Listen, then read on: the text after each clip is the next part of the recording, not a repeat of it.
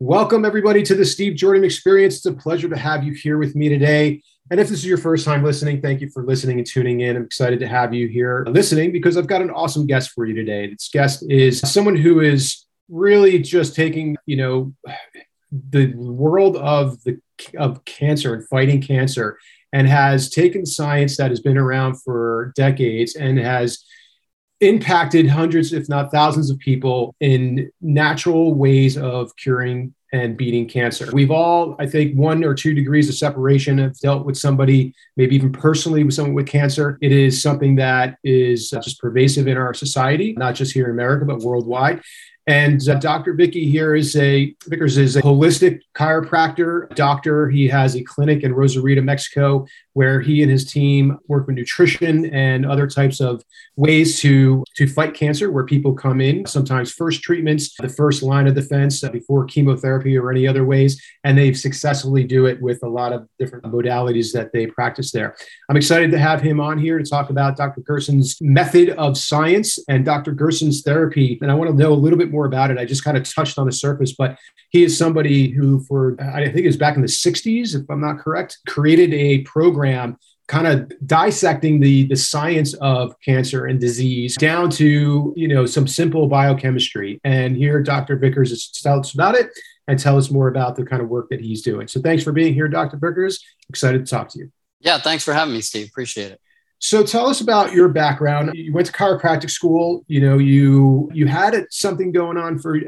Just tell us about you. Tell us a little bit about how you got into this area of expertise. Yeah, you know, ever since I was 11 years old, I wanted to be a chiropractor. A friend of our family's was a chiropractor, and they were staying at our home for the weekend when their five year old boy was sleeping with me in my room one night, and he woke up at like three in the morning with a cough that wouldn't stop.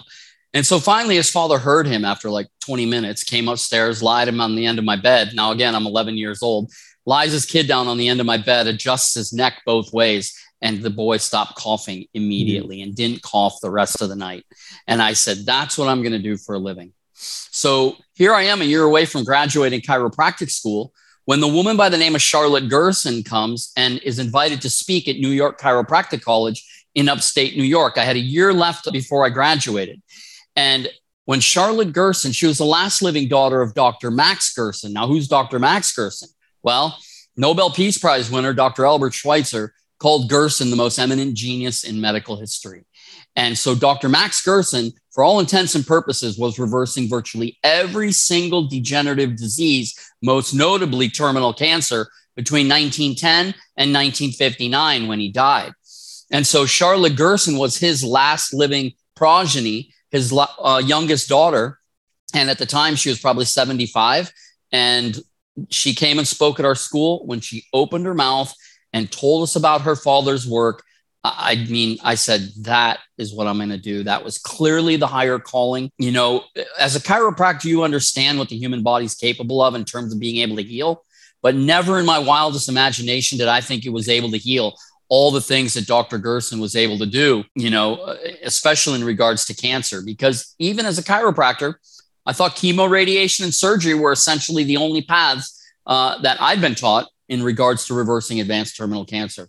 And that's clearly not the case. Dr. Gerson was reversing virtually every single disease, most notably terminal cancer.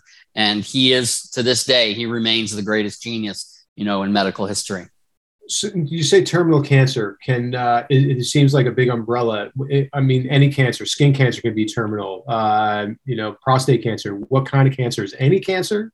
Yeah so that's a great question. Um, the only where where we don't have great success are actually the blood cancers and and that's actually a misnomer you know, leukemia, multiple myeloma, those really aren't cancers. Those are blood disorders. And we don't have great success with acute leukemia and perhaps multiple myeloma, though we have successfully treated multiple myeloma. It just doesn't respond like your tumoral cancers, right? But if you have a tumoral cancer, cancer is cancer is cancer. It doesn't matter if it's breast, prostate, whatever. It's the same. And so we have successfully reversed virtually every single degenerative disease and virtually every single cancer. I mean, that's, you know, that's what we're renowned for. But mm-hmm. it doesn't matter if it's breast, ovarian, prostate, doesn't matter. We've reversed it. So what is most common? What is the most common cancer that people will have in and or that you treat that, or have treated so far to date? Yeah, so you know, I talk about this all the time at my clinic. Reproductive cancers are going through the roof. Mm. And that would mean breast, ovarian, uterine, cervical, prostate in men, testicular in men. They're going through the roof. Why? Simple estrogen. There's so much, estro- so much estrogen in our environment today that it's just causing this quote, lack, for lack of a better word, pandemic uh, as it relates to, to reproductive cancers. So, you know, breast, ovarian, prostate, across the board, those are the most common. Yeah, I, I personally know four people, uh, close friends uh, of mine, girlfriends that have had breast cancer and had to have yeah, it's so common today. Yeah, yeah. I mean, prior to that, I barely knew anybody. Not just, I mean, it was almost uncommon 40 years ago. 50 That's years exactly ago. right. Yeah. yeah. Now it seems yeah. like one every 10, 10 women has it. I, I don't know what the statistics are, but I would say out of 100 people that come to my clinic, I'd say 30% of them are breast cancer. Wow. Maybe wow. even more. I don't know. Okay, so let's uh, let's talk about this clinic. Uh, it's in Rosarito, Mexico. Uh, you're American born. Yeah, so I was born in Wisconsin. Yeah, born okay. and raised essentially in Wisconsin. A little bit and of time in Florida, uh, but yeah, the clinic. Why did you go to Mexico? Yeah, well, you know, you know, it's like preaching to the choir. Yeah. Why am I in Mexico? Because if I open this clinic in the United States, I go to jail and my clinic gets shut gets shut down. It's that simple. Yeah. Uh, in Mexico, we you, you, know you have freedom for the most part. Um, to, to do whatever you want to do as it relates to medicine. And uh, that's why Tijuana, Rosarito, where we are, it is the world hub for natural clinics. You cross the border at San Diego, you've just come to the world region of natural treatment protocols. Uh, but you know, uh, of those, I, and I'm biased, of course, the, the Gerson therapy reigns supreme. And and so, you know, this is and where I, you come. I've been to those beautiful, I've been to those areas. I'm in Southern California and uh, gorgeous areas right on the yeah. coast, Baja, Mexico. We call it Baja, California. Gorgeous surfing, great waves, great ocean, great food, good people, um, safe. You know, you people think Mexico is dangerous, and sure there are some dangerous areas, as there is just around the corner from uh, from me in LA. You know, that's you right. Can, you go to just go around the block and there's uh, you know robberies and things going on. But uh, beautiful area and i saw some of the pictures of your of your clinic and really very well put together. Beautiful location not a bad place yeah. to to have treatment. Yeah so it's beautiful. how long have you been there? Yeah 13 years going on 13 years now. Awesome. And yeah. uh, tell us a little bit about the protocol and things that go on that you're that you're doing there that you wouldn't be able to do here in america. Yeah so you know what we call our treatment protocol is the advanced gerson therapy right Gerson died in 1959, and anybody who knew who Dr. Gerson was knew he was the consummate scientist. He was constantly changing his therapy and trying to perfect it based on what was coming on uh, coming out in the scientific literature of his time. Well, a lot's come out in the scientific literature of his time since 1959 that has shown and proven benefit to cancer patients and other diseases as well. You know, so we've taken Dr. Gerson's basic tenets and the work that he left behind in 1959 and we've just expounded on it by adding things that are clearly in the scientific literature for the benefit of a cancer patient. For example, oxygen therapies. We mm. bombard the body with oxygen therapies. In 1931, Otto Warburg won the Nobel Prize in Medicine for proving cancer viruses and bacteria can't survive in a body where the cells are properly oxygenated. Now, he went on to theorize that the body's primary ability to oxygenate cells is an alkaline diet. And that's where the Gerson therapy reigns supreme is in its ability to restore the body's ability to oxygenate tissues. So you prepare the environment and then you hit the body with hyperbaric oxygen, ultraviolet blood irradiation with ozone, rectal ozone, uh, pulse electromagnetic frequency treatment, specifically the BEMER mat, which they say uh, oxygenates tissues 35% greater than a chamber. So those that's one of the things that we've you know integrated into the therapy. The science coming out now on gcmaf um, i don't know if you've ever heard of gcmaf but no. doctors have literally been killed over that. Dr bradstreet who was bringing children out of catatonic autism three or four treatments of gcmaf well, MAF stands for macrophage activating factor. Macrophages are the big cells in your body that eat, destroy viruses, bacteria, and cancer. Well, your body naturally produces GCMAF. And but cancer has the ability to send out cell signals that destroy the body's capacity to make GCMAF to stimulate the macrophage production. Hmm. Well, you can inject GCMAF into the body and you can stimulate the immune system through the macrophage production. So we're doing that. If you read Dr. Gerson's book before he died, he talked about Coley's therapy. Coley's therapy is injecting the bacterial toxins created by staph and strep bacteria. And that causes a fever response. And that fever response actually goes and starts to attack the tumor. You're boosting up the immune system. William Coley was a Harvard oncologist, and he discovered that when his patients came down with staph and strep infections, their cancers went away or got better. And so he started to inject his patients religiously with the bacterial toxins created by staph and strep bacteria. And he got the same results as if they were actually infected with a staph or strep infection. And he was actually able to achieve some permanent cures. So Gerson theorized if he could use Coley's while doing Gerson, he could get exponentially greater results, but he didn't do it because he died. And when we're doing it, and we are seeing much greater responses to the tumoral, you know, activity than if we didn't do Coley's. So we're taking all these different things and we're compiling and expounding it on the basic Gerson therapy protocol. And I just can't imagine there's anything better than than those two combinations together. How did you learn to do this? I mean, other than knowing the science of it, like, did you just one day you're like, all right, I'm going to go and open up this place, and you know, you went by yourself, this, you know, this this maverick, and you recruit a couple people. How, like, who taught you, and where did you, you know, kind of get into this whole? And now, how do you teach others? Yeah, that's a great question. So, um, you know, when Charlotte Gerson spoke at New York Chiropractic College, there were 300 people in that auditorium. Not one to this day has carried on Dr. Gerson's work at all.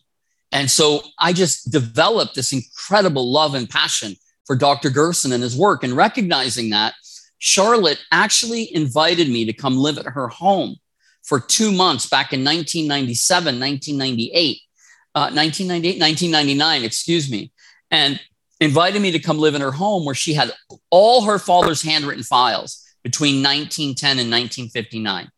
And she invited me to come read and study those files. I'm one of only five people who've ever had the opportunity to do that. And so that's how I learned to do this therapy. I was mentored, you know, by Charlotte Gerson. And I literally lived at the clinic for about six to 12 months right after graduating from chiropractic school. And and that's it. That's how I mm-hmm. learned it. I learned it straight from the family ultimately. Awesome. So there's a, another clinic. So they have a Gerson clinic in New York that's run by the family or was? No.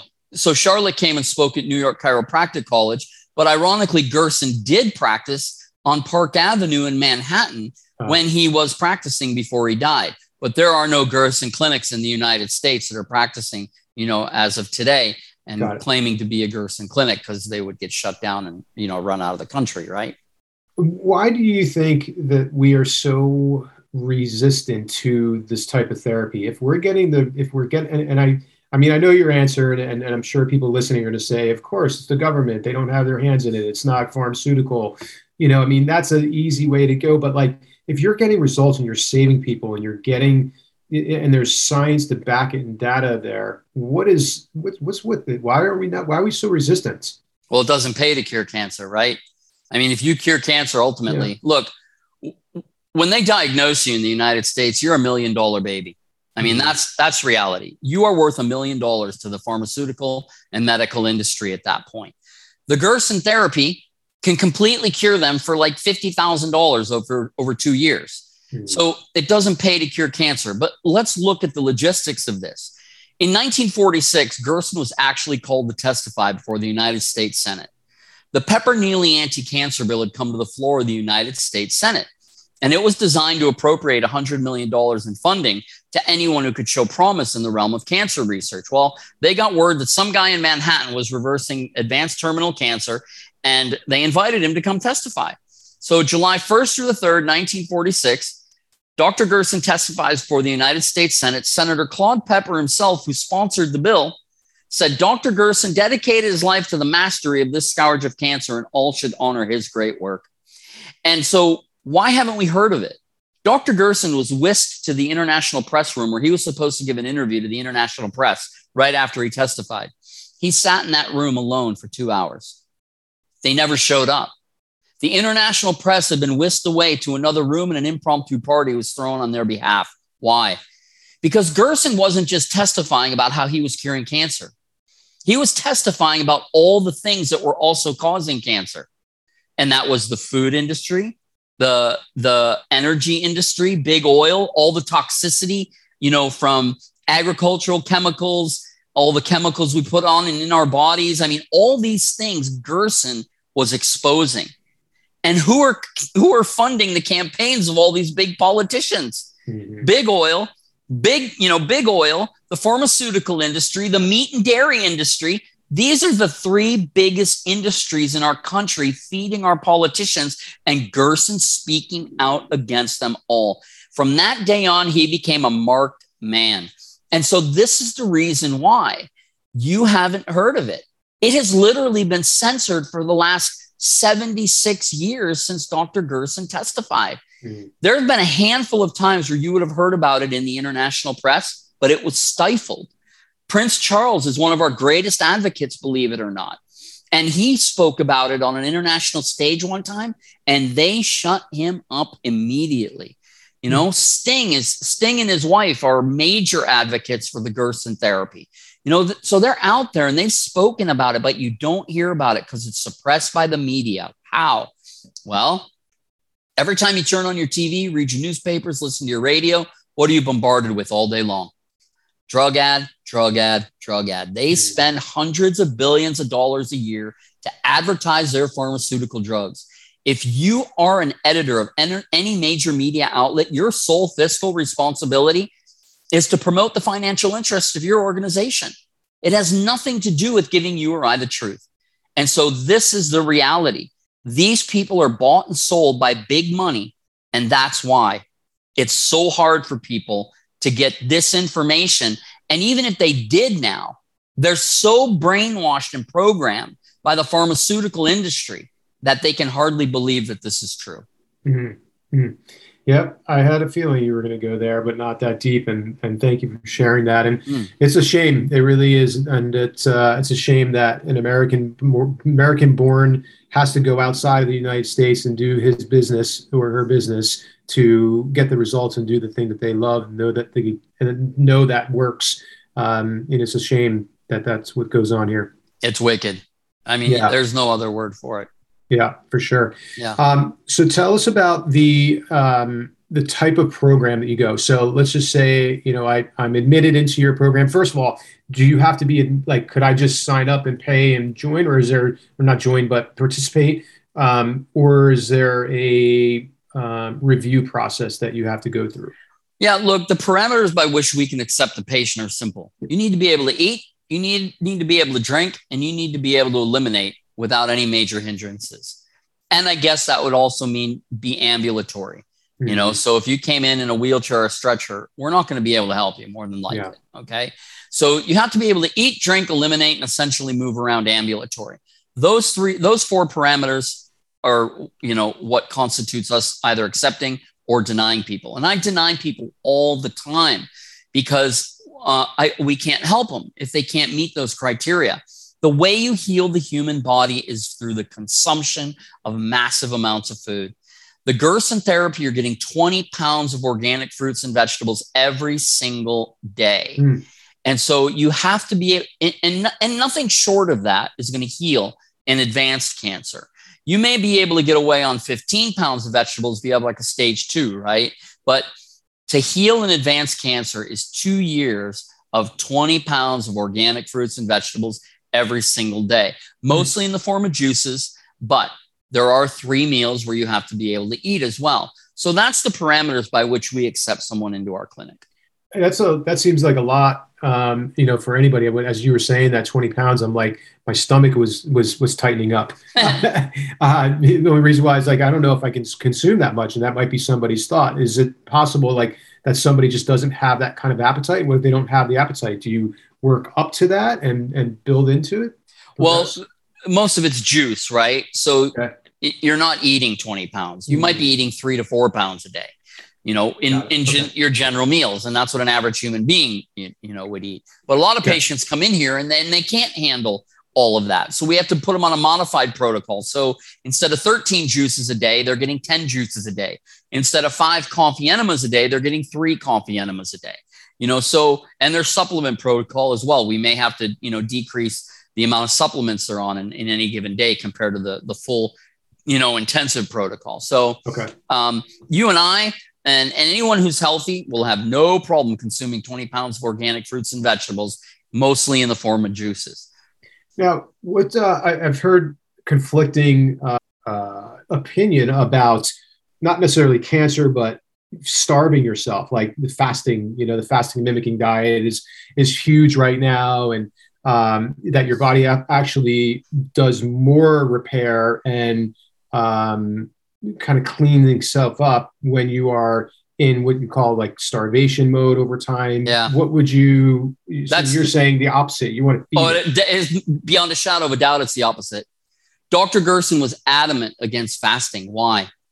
Because every single cancer patient or any disease patient coming into this clinic is severely depleted. Mm-hmm. They've been severely depleted over decades of poor nutrition cookies, cake, ice cream, milk, cheese, you know, uh, bagels, cupcakes, you know, pasta, all the crap that we've eaten that's been so depleted in nutrition is ultimately what contributes to the breakdown of the immune system. Hmm. That's why you need 20 pounds of organic fruits and vegetables every single day to restore the immune system and all the other organic systems tied to that. Hmm. Gerson was adamant against fasting because when you fast, you stimulate metabolic processes that require nutrients in order to function. So if you're already depleted and you go into a fasting mode, you're going to deplete your body even more.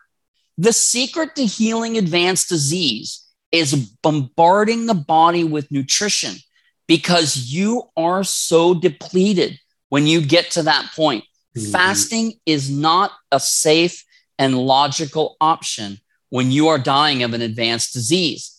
I mean, if you look, fasting is extremely healthy if you're a healthy person. Mm-hmm. But if you're dealing with advanced disease, it is like the antithesis of what you should be doing in order to heal. And it's and it's interesting, you know, when you go to hospitals, and thank you for clarifying that. When you go to hospitals and you let's say you get chemotherapy or you're in there for treatments or whatever, they're giving you jello and they're giving they're giving you pudding or uh, you know, some just terrible low grade food that you wouldn't even feed your dog. Um, that, it's frightening. Uh, yeah, that's crazy that they tell you to have, or when you're in a hospital and you spend the night, like I have, unfortunately, in a very long time, but food is terrible. And I know that that's a big concern. It's like, here you're trying to promote health and like this is something that is actually causing it they're giving that's you right. sugar they're giving you milk they're giving you juices it's terrible that's right so fasting, fasting is just it's just not a viable option if you have an advanced disease. It's yeah. it, it's a horrible idea. Make makes sense. Um, so tell us about the. Uh, I, I did a little. I did a little like peek into uh, your YouTube site, and I saw this uh, coffee enema, and you were you know creating and making this coffee enema. Uh, tell us about this. Um, did you come up with this, or was it Dr. Gerson's uh, therapy as well? And how and like how does this work? Is it like I didn't go through the whole process? Is it do you orally take it, or is it? Uh, well, then it wouldn't be called an enema. Okay, right. so true. that is true. That's, yeah, that's true. Anyway, Gerson made the coffee enema famous. You hear coffee enema, it's synonymous with Gerson the way he came up with the idea was he was a German medical doctor. He was a surgeon back at, at the time of World War One. Hmm. Well, back in World War One, German medical units were surrounded by Allied forces and they couldn't get supplies in, particularly pain medications. So they had all these German soldiers sitting on cots after surgeries in the medical units, you know, at war, and they're screaming out in pain with no pain medications. Well, the nurses decided to give them enemas with the coffee that the surgeons would drink throughout the night while they're doing surgeries, and their pain completely disappeared. And so Gerson integrated coffee enemas into his therapy. When he started his therapy originally on cancer patients, he lost like the first three or four patients because he wasn't detoxifying them. When you give him these massive amounts of nutrients and the supplements, not only are you detoxing the body, but you're actually generating more toxicities. You break down diseased tissue, you break down the tumors, you know, you start to restore organs, rebuild organs. There's all toxic byproducts tied to that. Not to mention that the tumor itself has toxic byproducts that's making the body even more toxic, right? Gerson had to, had to find something that would start to detoxify the massive amounts of toxicity in a cancer patient's body and that the therapy was generating through the healing process. There is nothing better than a coffee enema.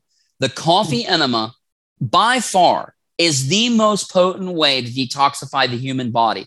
And it's scientific. This isn't voodoo medicine. Let me explain it really quickly because it's really simple. Your liver, it produces an enzyme called glutathione transferase. Glutathione transferase is one of the most potent detoxifying enzymes in the human body. It takes toxins, it binds them, and it gets rid of them through the intestines and the kidneys. Well, your liver requires palmitic acid in order to make glutathione transferase. Properly roasted organic coffee from very special beans that aren't your drinking aromatic beans is loaded with palmitic acid. And it's been demonstrated that when you do one coffee enema, come in. Thank you. When you are you getting ready juice, to do yours? two o'clock green juice. Nice, awesome. When you do one coffee enema, the production of glutathione transferase by the body goes up six to 700% greater than normal. That's scientific. That's been a study that was done by Peter Lechner. You can Google it. Six to 700% greater than normal. Our patients are getting five per day. Five per day. Hmm. There is not a more potent way to detoxify the human body than a coffee enema. Well, people say, well, if you take it rectally, how does it get to the liver and how does the liver do that? Well, when you take it rectally, what's sitting right there? The hemorrhoidal veins, right? Well, the hemorrhoidal veins absorb the coffee and they carry it to the portal vein. Well, where does the portal vein end? It ends in the liver. So it goes straight from the rectum to the liver immediately. That's like when, you know, you've heard of this probably before. If you drink a bottle of alcohol, you're going to get really drunk. A bottle of mm. vodka, you're going to get really drunk. Well, if you took a bottle of vodka rectally, and people have, believe it or not, they're dead in 30 minutes because mm. their liver just goes into complete coma and they die. And so th- that's what happens when you take something rectally, it goes straight to the liver. You drink coffee, its effects on the adrenal glands make it extremely toxic. And not only that, when you drink it, it goes through the digestive process, and those palmitic acid salts get burned up in digestion rather than going straight to the liver uncompromised. And again, the type of bean, the roast, it's completely different. So we could not cure these diseases without the coffee enema. It is that integral and vital to the Gerson therapy. That's awesome. I'm, uh, I'm I want to say dare to say I'm excited about that. I want to try it. and I'm sure anybody healthy could do it as well. I mean, it probably doesn't necessarily, you don't have to be with the disease to do it. Is that right? Yeah, that's right. I mean, what I've been doing one a day since I met Charlotte Gerson 25 years ago, 26 years ago. I've literally been doing one or more a day, you know, depending on how many juices I'm doing, like when I'm at the clinic, right? Mm-hmm. So, look, an ounce of prevention is worth a pound of cure. And yeah. people say, well, you know, doing one a day, I mean, isn't that a little bit extreme? I mean, come on. You know, if I was living in 1900 or 1700 and I wasn't exposed to the massive amounts of toxicity that I'm being exposed to today that I can't even see on a daily basis, yeah, you know, I'd be I'd be a weirdo for being doing an enema every single day. But we live in an extreme environment. And so to do extreme measures to maintain health is what's required today. And so I'm just blessed and, and grateful that I have something like the Gerson therapy to be able to do that for me. Drinking coffee, um, I've been a, a, a, a, an advocate for people to not drink as much coffee. People are addicted to coffee. Um, you said in that last kind of statement back there, you said coffee is toxic uh, by drinking it orally. Um, yeah. Is that a is that something you can confirm that some? Well, say? we know that it produces adrenaline, right? Yeah. yeah. I mean, you drink coffee the effects it has on the adrenal glands, one drop of pure adrenaline, it's my understanding, could kill a horse. Mm. You know, so when you when you're drinking coffee, it's affecting the adrenal system. it's producing cortisol, right? Mm-hmm. And cortisol can go down estrogen pathways, which we know estrogen causes the overgrowth of, can- of, t- of tissue and ultimately can lead to cancer or endometriosis. I mean, mm-hmm. the classic demographic of an endometriosis patient, which is essentially scarring of the uterus, is a young, successful, overworked, overstressed female who drinks coffee all day, you know, because of the cortisol production causing the overgrowth or the overproduction of estrogen ultimately leading to endometriosis. So, coffee, I mean, a half a cup of organic coffee every day is not going to kill you, you know, but coffee, drinking it over time, we know the way they roast the drinking coffees causes a buildup of, I believe, like acrylics or something, right? Mm-hmm. So this has been confirmed. This is no mystery. But not only that, it's like you said, people are drinking so much coffee today. So what's happening? You're artificially stimulating metabolism, like mm-hmm. fasting, which requires massive amounts of nutrients. But what are they drinking their coffee with? A, cupcake or a donut sugar, or a cookie, yeah, right? Yeah. Rather than bombarding their body with the nutrition that they need to support the meta- the metabolism that they're stimulating, right? Right. Drinking too much coffee, no, it's it definitely is not healthy, and the science out there to promote that, you know, is quite simple. Great. Thanks for clarifying that. Now, drinking juices. I've heard the opposite of juices as well um, as you drink yours. And I love juices as well. I was probably one of the first people to jump on board drinking juices that were from organic, whole, green, leafy vegetables, um, probably 12, 13 years ago before juicing became a kind of a fad, if you will. Every juice, every, every corner in the you know Los Angeles major metropolitan areas have juice places on them, and then you have these other big chain ones like um, Robeks and uh, whatever juice masters where they're basically just pumping partially of the juice and a lot of it's other sugar and fruits to make it tasty so right. tell us about the juicing and the benefits of that or some of the negatives if you were to do mostly like fruit juices like let's say you were juicing oranges and you took eight oranges you know the, the kind of the, the the theory there from what i hear is that it would take you get sick before you got to eat eight oranges and you lose all that pulp and you lose all the fiber. Um, give us an idea more about the juicing and kind of the benefits the pros and some of the cons if there are any. Yeah there's not many cons right? Um, in regards to the pulp well that would be true right? I mean of course you need the fiber in your diet. Well our patients are getting that right they're getting three meals a day they're getting tons of fiber on this therapy but they're getting 17 pounds of juices every single day. And the juices, the reason why Gerson, you know, really did the juicing was because a cancer patient can't handle 17, nobody can, 17 pounds of fruits and vegetables with the fiber every single day. You simply couldn't do it. Yeah. The gut isn't designed to eat that much. But unfortunately, a sick body needs that amount of nutrients in order to heal and survive. And so the juicing requires virtually no energy in order to be absorbed and properly utilized by the body. It enters the bloodstream almost as quickly as alcohol does. Whereas if you had to eat 17 to 20 pounds of fruits and vegetables, what would happen? You'd, you'd probably blow up your gut, right? Because mm-hmm. you're you couldn't handle the fiber. And when you consider that 70% of your immune system is in your gut, any cancer patient or a disease patient coming to this clinic, what's the most sick in their body? Their gut. Mm. And so their gut can't handle raw organic nutrition with the pulp. And Gerson understood that. And so that's why juicing became such the favorable option for Gerson and proved over now 120 years that that is the most favorable option for any disease patient is massive amounts of juicing. Now you get the keto crew, the keto crew telling you that, oh, you can't eat fruits and vegetables when you have cancer because the sugar will feed the cancer. That is the biggest tragedy and lie out there and nutritional theory out there today. Completely false. If sugar fed cancer, the Gerson therapy would lead people straight to their graves quicker than they're going to go there naturally because they're getting 3,500 to 4,000 calories a day in the form of sugars from fruits and vegetables. So, how is it that sugars feed cancer? On the contrary, Sugars heal cancer. That's why eight movies have chronicled our work. No other therapy can remotely boast but one. Eight mm. movies have chronicled our work and its ability to reverse advanced cancer. Sugars heal cancer.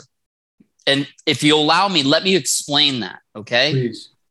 Because this is where the ketogenic people get it wrong. And it's based on this principle. I mentioned oxygenation and Otto Warburg winning the Nobel Prize in 1931 on the body's ability to oxygenate cells, right? How does the human body create energy? It creates energy in the mitochondria. Inside your cells, you have little things called mitochondria. They take sugar, and only in the presence of oxygen can they convert it into energy. If oxygen cannot get into the cell, okay, then it will go down a fermentative pathway. That's how you make alcohol, right? That's how you make yogurt. You cut off the oxygen and you cause fermentation. Well, if oxygen can't get into the cells, then you can't convert that sugar into energy. Now, when we're talking about alkalinity and acidity, right? How many times have you heard an alkaline diet promotes health, right? An acidic diet promotes disease, right? Yeah. How many times have we heard that? Those terms are constantly thrown around. But what are we talking about? It's never been really explained. What does that mean? And what are the health implications behind that? When we're talking about alkalinity and acidity, what are we talking about? We're talking about pH, right? That's what we're talking about, the pH of the body. Well, what is pH? pH is potential hydrogen. Potential hydrogen. What's the significance of that? Here's the significance. And this is when I told you I learned all this in biochemistry 101 in school. Around your cell, you have a cell membrane, right? That cell membrane is the gatekeeper. It determines what can go in, what can't go in, what can go out, what can't go out. That's all determined at the level of the cell membrane. But what are your cell membranes made up of? They're made up of fats. That's what they're made up of. They're phospholipids made up of fats. What kind of fats? Whatever fats you're feeding it. Whatever fats you're feeding your body, the body's naturally going to use to maintain your cell membrane. Well, what kind of fats is everyone eating today? Cookies, cake, ice cream, cheese, meat, dairy, right? All of that stuff partially hydrogenated oils, right? You're reading the label on an, an, ingredient label, and what do you see? Partially hydrogenated oils. Companies have learned they can bubble hydrogen into their products and they can stabilize them and store them on the shelf till Christ returns. So, all these things that we're eating today are loaded with saturated fats. Now, we need to define what's a saturated fat. Fats are long carbon chains and they're defined based on their saturation with hydrogen. Okay. So they're defined based on their saturation with hydrogen. When you have a saturated fat, all those carbon chains are bound with hydrogen. They have hydrogen bonded to it. And so if that's going up to make your cell membrane, what happens? As oxygen approaches a cell, if that cell membrane is made up of saturated fats, the charge at the level of the cell membrane cannot accept it. It literally gets repelled away. And so, if you can't get oxygen into the cell, you can't convert sugar into energy. And this is the crux of the matter. This was Otto Warburg's work. If you have a cell membrane, again, made up of saturated fats, saturated with hydrogen, pH potential hydrogen. Acidity is the buildup of hydrogen in the system. You cannot properly oxygenate cells. Mm-hmm. That is the crux of the matter. That's the secret to health. That's the secret to curing disease. That is the foundations of life energy production at the level of the cell and the cell membrane. So, by definition, acidity is the buildup of hydrogen in the body. A better definition of acidity is the improper utilization of oxygen by the body. Mm. You can't get it into the cells, cannot convert your food into energy. It gets broken down then into lactic acid, and that is what ultimately feeds disease and cancer. And so, the only way to restore proper oxygenation to the body is through alkalinizing the diet. Fruit and vegetable sugars which come with what are called hydroxyl ions. Now, this is really fascinating and plays upon this whole acidity issue. How do you take an acidic body loaded with hydrogen and restore it to an alkaline state so that oxygen can start pouring into the cells again? When you drink this juice, it gets broken down into potassium hydroxide. Now, when you write a hydroxyl, chemi- uh, hydroxyl molecule chemically, it's OH negative. So when you drink this, you're flooding the body with OH negative ions. What's in the body that you need to neutralize? Toxic, acidic, positively charged hydrogen ions. So all of a sudden, the hydroxyl ions are pouring in and they start to react with the acidic hydrogen ions. What do you get? OH negative, H positive, two H's and an O, H2O. Neutral charge. All of a sudden, you start to alkalinize the body. Oxygen starts pouring into the cells. You now can convert these sugars into energy. Where the ketogenic people have it correct is sugar in an acidic body would feed disease because you can't convert that sugar into energy because you can't get oxygen into the cell. Sugar, right? yeah. sugar in an alkaline body feeds the health of the human body. And that is why the Gerson therapy over 100 years has literally cured tens of thousands of people drinking 3,500 to 4,000 calories of sugar a day. And that is the crux of the matter. And this is where the ketogenic people have it wrong. You got the biggest names in our industry Ty Bollinger, Joe Mercola, Josh Axe. They're all promoting keto. And they have millions upon millions of followers who are like, I'm going keto because I don't want to feed my cancer with sugar. They're leading people straight to their graves. At the end, at the end of a decade of this keto fad for cancer treatment, there will be absolutely no clinical evidence that has any ability to reverse advanced terminal cancer because it is the antithesis of the Gerson therapy. And there is not 10 ways to skin a cat when it comes to terminal cancer. Hmm. Amazing. I'm, uh, I, I, I felt like I was just in a brief lecture there. That was awesome. I, I was, it was, it was awesome. I was, I learned a lot there. I, I didn't know that, um, you know, and that was something really profound. So thank mm. you for sharing that. I appreciate mm. that. Yeah, that's Dr. Gerson. That's not me. You know. Yeah, but you were able to to to regurgitate it in, in a way that made it very palatable today. So, and I it's think simple. it's really important. Yeah, it's simple, but it's really important. And I do, you know, this whole ketogenic diet and everything that's going on, and everybody talks about alkalinity and and and uh, acidity, and nobody really knows. And people are only taking pieces of it. That's um, right. You know, there's right there. I mean, if you just listen to that and you didn't really digest it, go back and listen to it again. Hit the replay. Listen to it as many times as you need to re- to really understand that because I think it's very important to understand that. Absolutely. Cool. That that is the crux of the matter. That yeah. two minutes right there is the secret to everything and our ability to reverse advanced terminal disease. Simple amazing. And it's not just cancer and it's it's like any kind of disease. If you have colds like it's it's it's the ability to just stay as healthy and well as you can as you're able. I mean any even if you're healthy this is great stuff to have. What do you do when the when the cancer's gone? Um, are the people still eating 20 or drinking 20 pounds no. of, of fruit and juices a day? What's the what's the transition outside of the clinic? Yeah so that's a great question. You know this is a two-year therapy Tumors go away typically after the first year. You stop the therapy when the tumors are gone, cancer is coming back, guaranteed. You have to do this for two years to rebuild all the organic systems that were destroyed over five decades, four, five, six decades of horrible living, right?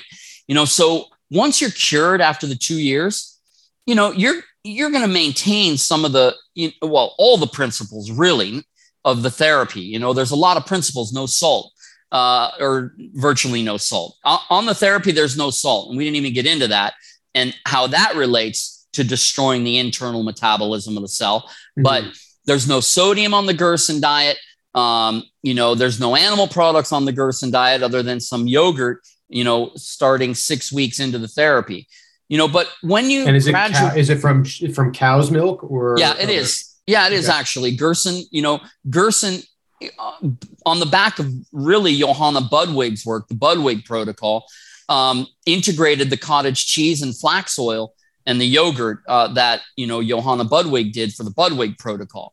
and it is. It's you know, it's uh, non-fat, organic, um, you know, cow's milk yogurt, and it has to be non-fat. If it's low-fat or whole milk, our patients literally will not survive hmm. because the tumors will feed on that fat.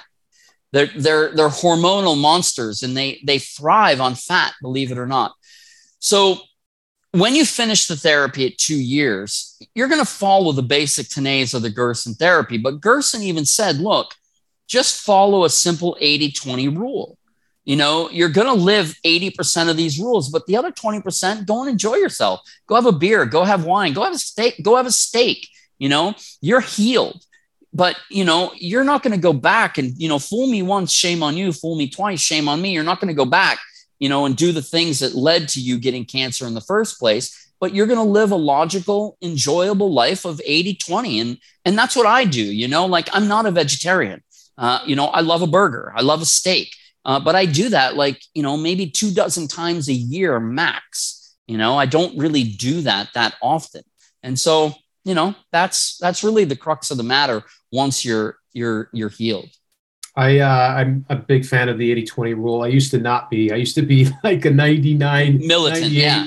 Me yeah, too. I was I was I was crazy in a in a in a sense where and and I don't I take that back. I wasn't crazy. I just was super fanatical. I was really into nutrition, very into feeling great and, and so on and so forth. I isolated myself at times in my life where, you know, friends would call me Buddha Steve. And I was, uh, but I, I, I was on a high. I was going towards something and I was working towards something just personally and, and energetically and physically and emotionally. And uh, when I met my wife, um, now of eight years, um, she's more of an 80 20 rule. And I had to make sacrifices. And I found that the love for her and the wanting to be connected and having a life partner and, um, you know, feeling that connection with her, it made me kind of take a step back and saw that like you know they say in relationship you and even relationship with yourself you have to make certain sacrifices or you have to give a little bit the 80-20 rule is is a great way of being and there's nothing wrong with it like and you're right like our bodies are resistant and resilient so they will bounce back I mean, if I have a burger instead of getting you know a, a hamburger from McDonald's, I'm going to go to a place and spend you a know twelve dollars or fifteen dollars on a really like good meat quality meat. Like yeah. at home, if I make a burger, I'm going to have rather than pork and beef, I'm going to go lamb and beef and mix it together. You know, there so you it's where it's coming from like it's the quality of it as well. It's not necessarily just a black and white. It's where you got to you know where it's sourced from as well. So just wanted to bring that up to share um, you know because a lot of people here that are listening are into nutrition and into that lifestyle approach. And you know people would look at me or you and they'd say oh you guys are just like you know you're freaks. Like you're you're you're too into this. It's too focused. You're too into exercise. You're too into yeah nutrition. it's not certainly not true in my case. No like definitely not. We like I live life at balance. There are people will be like, well, how many days a week do you work out? You know, I still have a six pack and, you know, some would even argue an eight pack at 48 years old. And it's all natural, never taken any drugs. Like I just nutrition, good quality sleep. Well, quality sleep hasn't been so good in yeah. the past four months since yeah. I've had uh, my wife and I have had a baby, but, um, but it's still, you know, as best as I can do at this point in life. So, um, you know, with this said, you know, as though this conversation had a lot to do, and the Gerson therapy has a lot to do with cancer. I do believe that this is also a approach to a healthy way of living, maybe not as extreme. And can you talk about that? Uh, yeah. So you know, some you know, again, I say cancer is one or two degrees away from almost all of us. Um, talk about this in a more healthy lifestyle for someone who is healthy and may not have disease or anybody they know that might need this kind of therapy that's extreme. Yeah, that's you know that's a great question. Look, an ounce of prevention is worth a pound of cure, right? And this isn't just a therapy for curing disease. It literally is a lifestyle. And it's based on very scientific, specific principles that the greatest genius in medical history, you know, left behind in 1959 when he died. And so, you know, look, honestly, everybody today should be doing a coffee enema every single morning.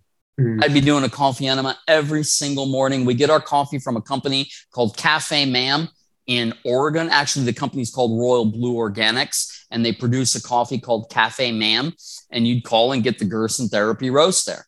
That's where mm. we get our coffee from. It is specifically made for enemas. It's not made for drinking. I'd be doing one of those every single day for mm. the rest of your life. And I'm telling you, you do them for a week, you'll never stop. That's a promise. And how everybody, do you, like, how starts, do you learn to do it? I mean, you give, you give yourself an enema. It's an easy thing. Easy. Yeah, it's their self-applied. I actually okay. have an enema video, and that's another thing. So for your listeners, if you go to our website gersonclinic.com and you go to the gifts section, click on the gift section and put in in all lowercase the password podcast. Just put that in in all lowercase, and you'll see all of my videos pop up, my interviews, my lectures, you know, my little blips on the coffee enema. The coffee enema has gotten like a, almost, I think, a half a million views at this point. But I go through on how to prepare it, you know, how to do it. And it's really simple. It's self-applied.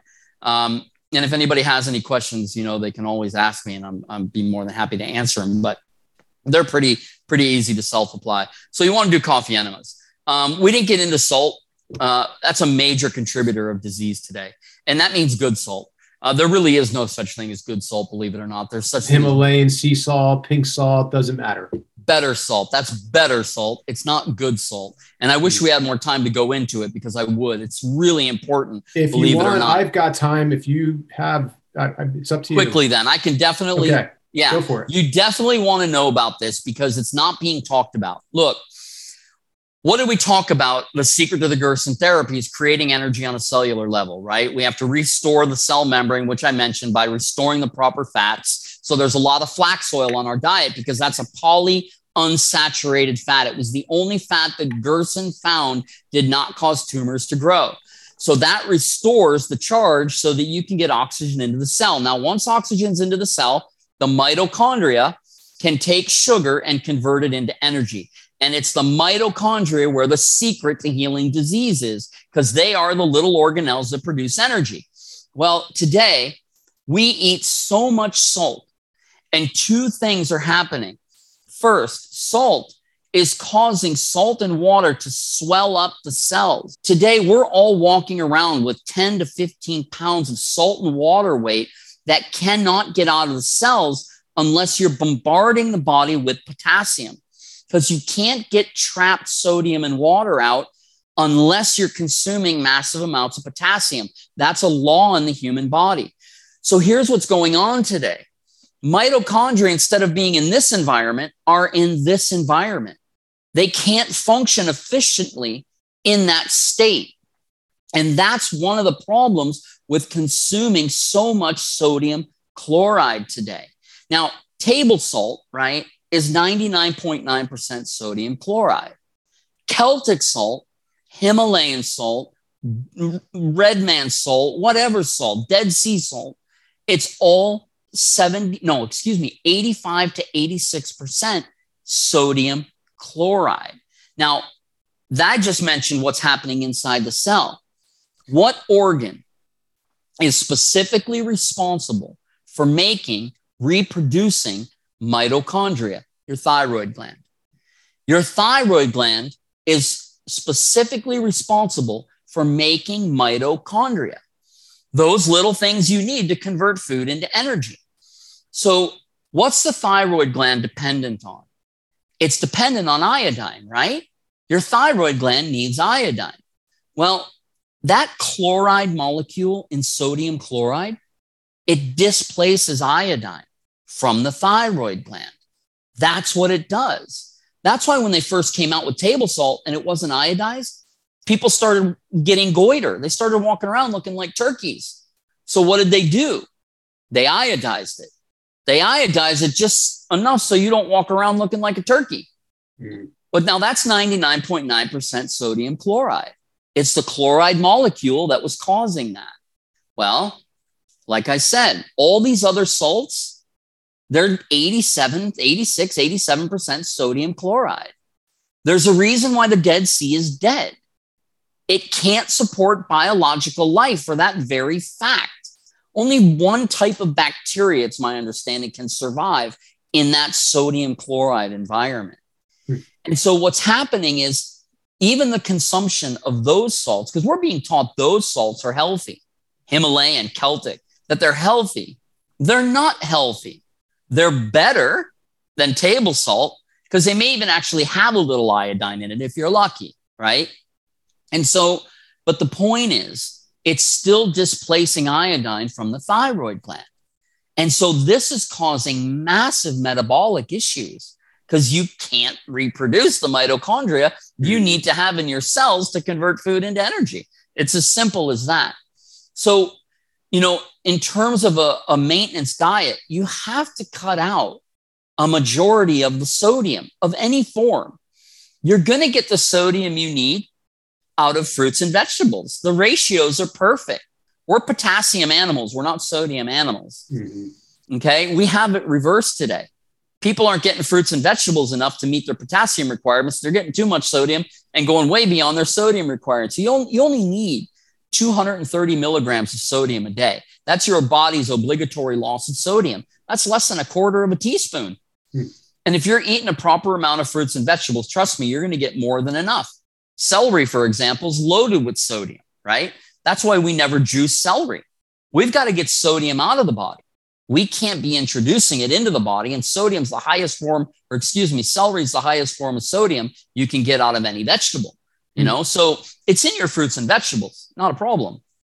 We're consuming too much sodium. So no sodium, really no to low sodium diet.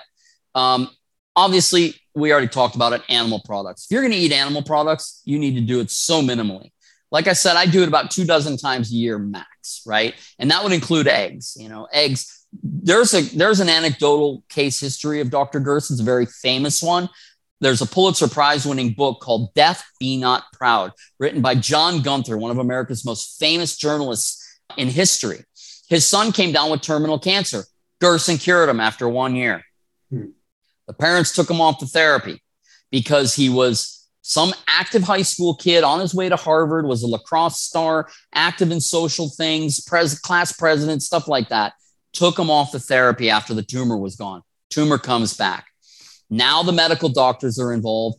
Now Dr. Gerson's back involved, and there was a battle that ensued. The medical doctors wanted to give the boy artificial steroids because they know once you give artificial steroids to a brain cancer patient, the brain tumor goes down for about three months until it stops working. And then the brain tumor grows out of control and you're dead within another three months, typically. Okay. Gerson knew this. He was adamant that they do not give him the artificial steroids. And so he had to come to a compromise with them because they wouldn't budge. But he ended up coming to a compromise and he knew he didn't want to do it, but it was his only option. He said, in, instead of giving the body artificial steroids, let's give him egg yolk egg yolk. Why? How does your body produce all your natural hormones, particularly your anti inflammatory hormones, cholesterol? All your hormones, testosterone, progesterone, estrogen, your anti inflammatory steroids, they're all made from cholesterol. So Gerson surmised that, okay, well, let's at least give them something natural and let the body produce its own anti inflammatories. So they agreed. So they gave this poor boy egg yolk better than the artificial steroids, obviously. Tumors grew out of control. Why? The fat. The tumors love the fat. So you have got to maintain low sodium or no sodium, low fat, minimal fat diet, right? Mm. You do not need saturated fat for optimal healing. Do you know why? Because saturated fats can be produced by the body. You don't need them. Your body can make them. You've heard of essential fatty acids, right? Mm-hmm. Yes. Do you know what essential means by definition? Your body produces it. No, your body has to get it from. Oh, your diet. body has to get it from some. It's the opposite. Right. Yeah. And saturated fats are never classified as essential fatty acids. Mm-hmm. Those are your polyunsaturated fats that those are classified as essential fatty acids. Why aren't saturated fats? Because your body can make them. So you don't mm-hmm. need a high saturated fat diet or a low saturated fat diet to live an optimal life, healthy life. And so low salt, low or no saturated fat, and you know, tons of fruits and vegetables. It's that simple. And you have to detoxify your body in this environment today, especially with the garbage they're putting up in the sky, you know, the, the chemtrails and, you know, the EMF radiation today. We are a cesspool of toxicity and disease. And so these basic Gerson therapy principles of coffee enema, low sodium, very minimal animal meat, no, you know, little to no eggs, you know, these are things that every person should be applying on a daily basis. Awesome. Great stuff. Well, I mean, I could sit here and talk forever, and I actually I want to invite myself down there at some point when I come down to come check it out and and see if you just happen to have the opportunity to show me around. I'd love to see it for myself. Oh, absolutely. That's, I mean, you're, you're in Costa Mesa, right? Yeah. Yeah. Yeah. So, and that's, that's what, an hour, hour and a half, hour and a half away. Yeah. Yeah. yeah so, you know, feel free anytime you want to come down, you just let me know, come down for a long weekend with your wife and your child, and we'll stick you in a room if there's one available, you know, for a long weekend. That's, that's my open invitation. Uh, thank you. I appreciate that. Yeah. Well, this has been an outstanding episode. Lots of great information. You are clearly very passionate, and I can tell the passion doesn't just come from your just knowledge and but your your your ability to see the results. And i know that from you know my personal experience as well like that's what makes you get up in the morning and do what you do and be as passionate as you are because the results are there. And to see somebody walk in the state that they're in and walk out the state that you know that you know the life that they're willing that they're able to that they deserve to live is extraordinary. There's no better feeling.